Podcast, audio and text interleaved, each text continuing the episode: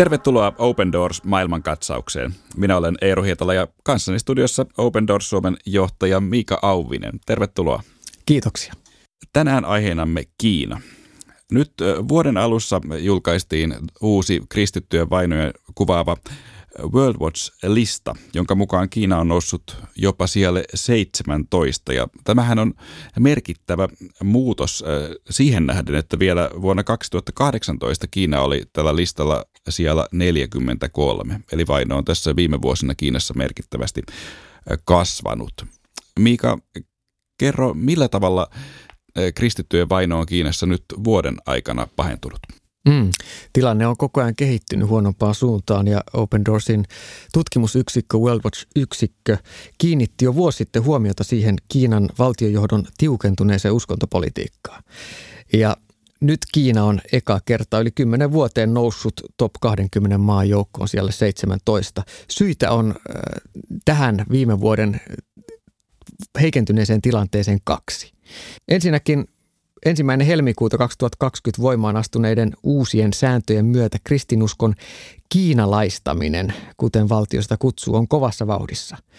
Nämä, tämä uusi uskonto, toi, uskonnollista toimintaa säätelevä lainsäädäntö määrittelee uskonnollisten organisaatioiden johtajien valinnan ja henkilökunnan palkkaamiseen asti yksityiskohtaisesti sitä, miten uskonnolliset järjestöt saavat toimia kommunistisessa Kiinassa. Jo helmikuussa 2018 tiukennettiin uskontolakia. Siinä yhteydessä presidentti Xi allekirjoitti uuden uskontolain, joka muun muassa määräsi, että alle 18-vuotiaat eivät saa osallistua uskonnolliseen toimintaan. Tämä siis ensimmäinen syy. Toinen ää, syy on se, että Kiinassa valtiovalta viime vuoden aikana käytti koronakriisin ää, luomaa tilannetta kiristämään kristillisten yhteisöjen seurantaa ja rajoittamaan, rajoitti entisestään toimintamahdollisuuksia. Jo ennestään kameravalvonta on ulotettu kaikkiin seurakuntiin ja nyt koronakriisin myötä eh, kirkkojen jälleen avaamista on lykätty, mikäli valtion säädöksiä ei noudateta. Sitten eh, kuluneen vuoden aikana Kiinan kommunistihallinto takavarikoi paljon omaisuutta eri seurakunnilta, toimitiloja ratsattiin ja jopa raamattuja vietiin. Seurakuntien johtajia pidätettiin taas kiihtyvällä tahdilla. He keskeytti ja ovat estäneet muun muassa netin yli koronapandemian keskellä lähetetyt netti Jumalan palvelukset ja sitten myöskin luomalla näitä uusia applikaatioita kytkemällä terveystietoihin henkilöiden myöskin muuta toimintaa. Niin, kuten kaikkia Kiinan kansalaisia muutenkin, myös eh, luonnollisesti kristittyjä valvotaan todella voimakkaasti. Ja nyt kun tätä toimintakenttää kuvasit, niin minkälaiset toimintaedellytykset kristillisillä seura- seurakunnilla Kiinassa nykyisin on? Miten tässä voidaan toimia? Joo, kyllä totta, tilanne vaihtelee toki aluettain todella paljon. Kiina on laaja maa ja valtava väestöltään 1,4 miljardia ihmistä, mutta inhimillisesti katsottuna toimintaedellytyksiä on kavennettu voimakkaasti. Kiinan kommunistihallinto näyttää nyt hyökänneen sellaisia seurakuntia vastaan, jotka se katsoo liian suuriksi, liian poliittisesti aktiivisiksi tai liian sitoutuneeksi ulkomaisiin tahoihin. Moni seurakunta on näin ollen tällä hetkellä hyvin tiivisti tarkkailtu ja osa jopa suljettu. Ei ainoastaan siis itsenäisiä kotiseurakuntia, näitä kolmen itsen kirkon ulkopuolella olevia niin sanottuja maanalaisia seurakuntia, vaan myös hallinnon hyväksymiä kolmen itsen kirkkoon kuuluvia seurakuntia on, on suljettu. Myöskin raamattujen nettimyynti, se kiellettiin jo vuonna 2018, että, että tavallaan tämä on kaikki jatkumoa jo aiemmin jatkuneeseen toimintaan. Yksi esimerkki Mingdonin hiippakunnan maanalaisen katolisen kirkon piispaa häiritti ja painostettiin pitkään. Ja kun hän sitten irtisanoutui tehtävästään tehdäkseen tilaa Kiinan kommunistipuolueen hyväksymälle seuraajalleen, niin tuo seuraaja tuota pikaa lähetti alueen 33 pappia opiskelemaan Kiinan kommunistipuolueen mukaista uutta uskonnon kiinalaistamista. Ja siihen kuuluu raamatun uudelleen tulkinta sosiaalisten ydinoppien mukaisesti ja Shangdonissa ja ennenevässä määrin myös muualla kirkkojen on pidettävä esillä hallituksen laatimia julisteita. Niissä raamatun jakeita kuvataan 12 perusperiaatetta, jotka ovat vauraus, demokratia, kohteliaisuus, harmonia, vapaus, tasa-arvo, oikeudenmukaisuus, oikeusvaltio, isänmaallisuus, omistautuminen, rehellisyys ja ystävyys. Kiinan kommunistipuolueen näkökulman mukaan tätä on siis kristillisyys, nämä 12 arvoa. Sinänsä aika mielenkiintoista. No on, ja, ja toki valtiot ympäri maailmaa ovat usein sotkeutuneet kristillisten kirkkojen toimintaan, mutta tässä ollaan nyt ehkä ylitetty jokin sellainen raja, mitä, mitä harvoin ylitetään. Voisi todella niin sanoa. Kerron vielä yhden esimerkin tuosta, miten tämä niin sanottu uskonnon korjaaminen ja kiinalaistaminen, mitä se tarkoittaa.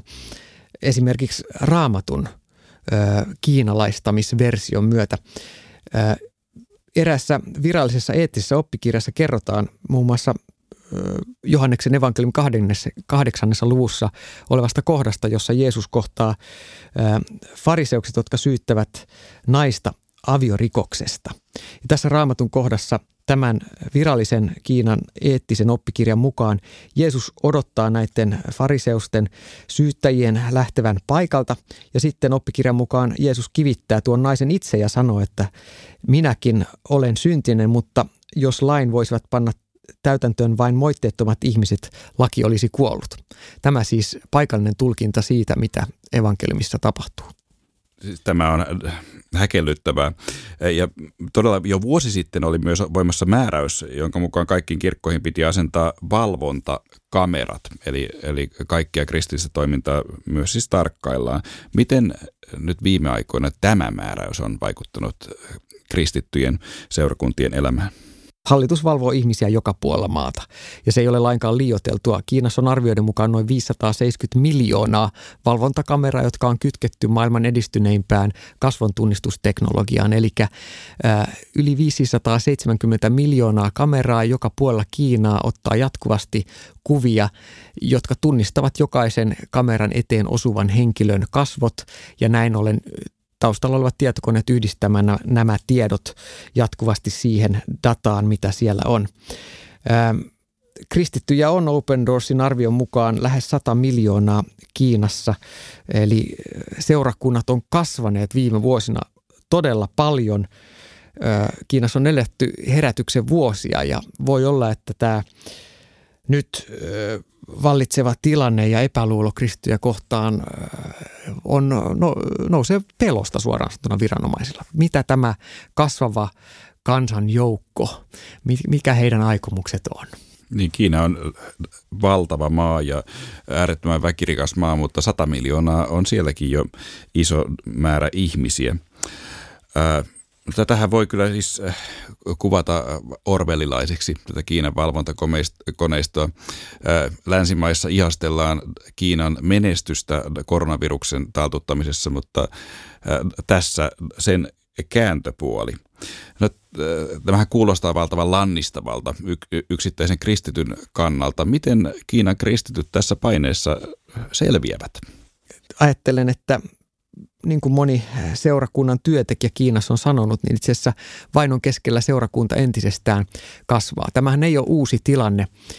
40 vuotta sitten tasan 1981 Open Doors toimitti yhdessä yössä Kiinaan yli miljoona raamattua valtavassa operaatiossa, josta itse asiassa operaatiosta kertova kirja ilmestyy tänä vuonna myös suomeksi.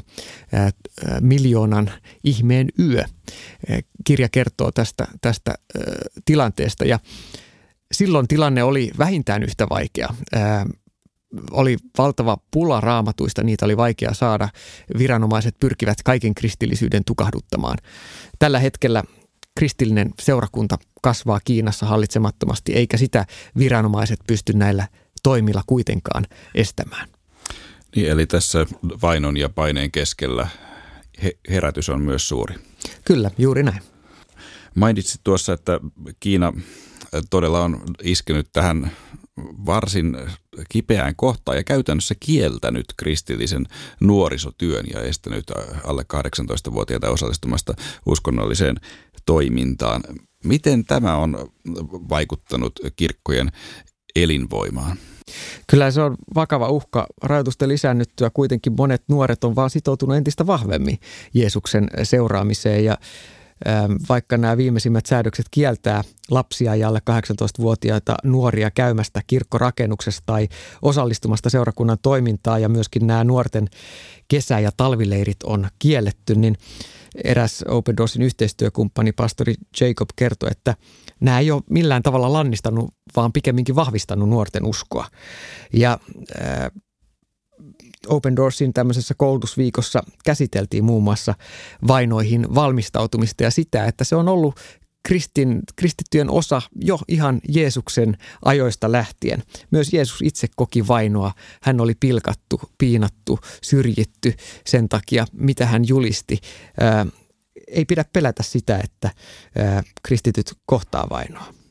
Niin, kristinuskon ensimmäiset vuosisadat olivat täynnä, täynnä vainoa ja voi ajatella, että siinä on jotain hyvin olennaista, mikä kuuluu kristinuskon luonteeseen, mutta Kiinan tilanne, jossa tämä moderni teknologia ja valvonta, se aiheuttaa kuitenkin aivan uudenlaisia haasteita. Millä tavalla Open Doors-järjestö voi Kiinassa toimia, koska haasteet siellä ovat varmasti ennennäkemättömiä? Toimintaa on laajasti ja voisi sanoa, että se on jakaantunut kolmeen osa-alueeseen. Viime vuosina Open Doors on tukenut hyvin vahvasti myös Kiinan pohjoisosassa elävien vähemmistökansojen, eli muslimitaustasten kristittyjen tilannetta. Kiinassa on siis noin 21 miljoonaa muslimia. Luku on suuri, vaikkakin se tarkoittaa vain puolitoista prosenttia koko Kiinan väestöstä. Ja Kiinan 55 etnisestä vähemmistöstä 10 koostuu valtaosin muslimeista ja näiden vähemmistökristittyjen tilanne on ehkä Kiinassa ollut viime vuosina kaikista vaikein.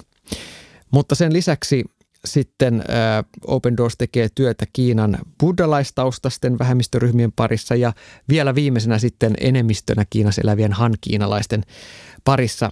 Eli johtuen nyt näistä uskontosäädösten tiukentumisesta, niin moni seurakunta on pilkkoontunut kotiryhmiksi, kotiseurakunniksi, osa toimii salassa ja Open Doorsin paikallisten kumppaneiden kautta tarjoamme näille kiinalaiskristityille pienryhmissä toteuttavaa, toteutettavaa opetuslapseuskoulua ja koulutusta ja myöskin raamattuun perustuvaa rohkaisua ja valmistautumista vainotilanteisiin ja myöskin niihin tilanteisiin, jossa kuulustellaan ja viranomaiset pitää ratsioita tai vangitsee yksittäisiä kristittyjä.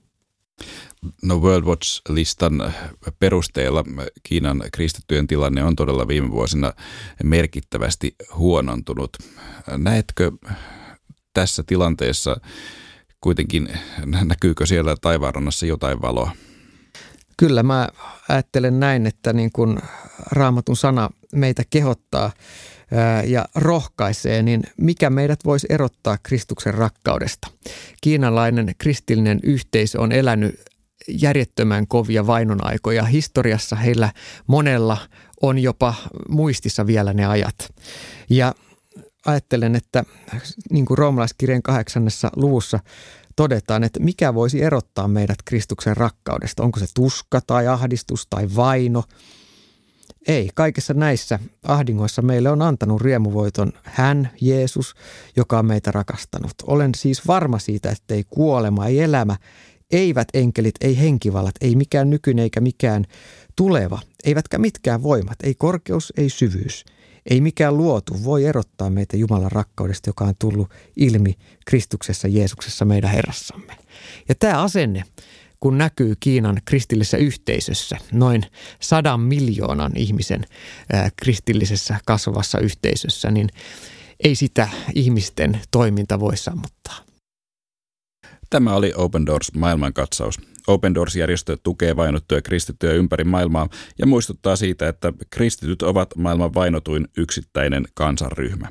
Lisätietoja saat osoitteesta opendoors.fi ja YouTubesta hakusanalla Open Doors Finland.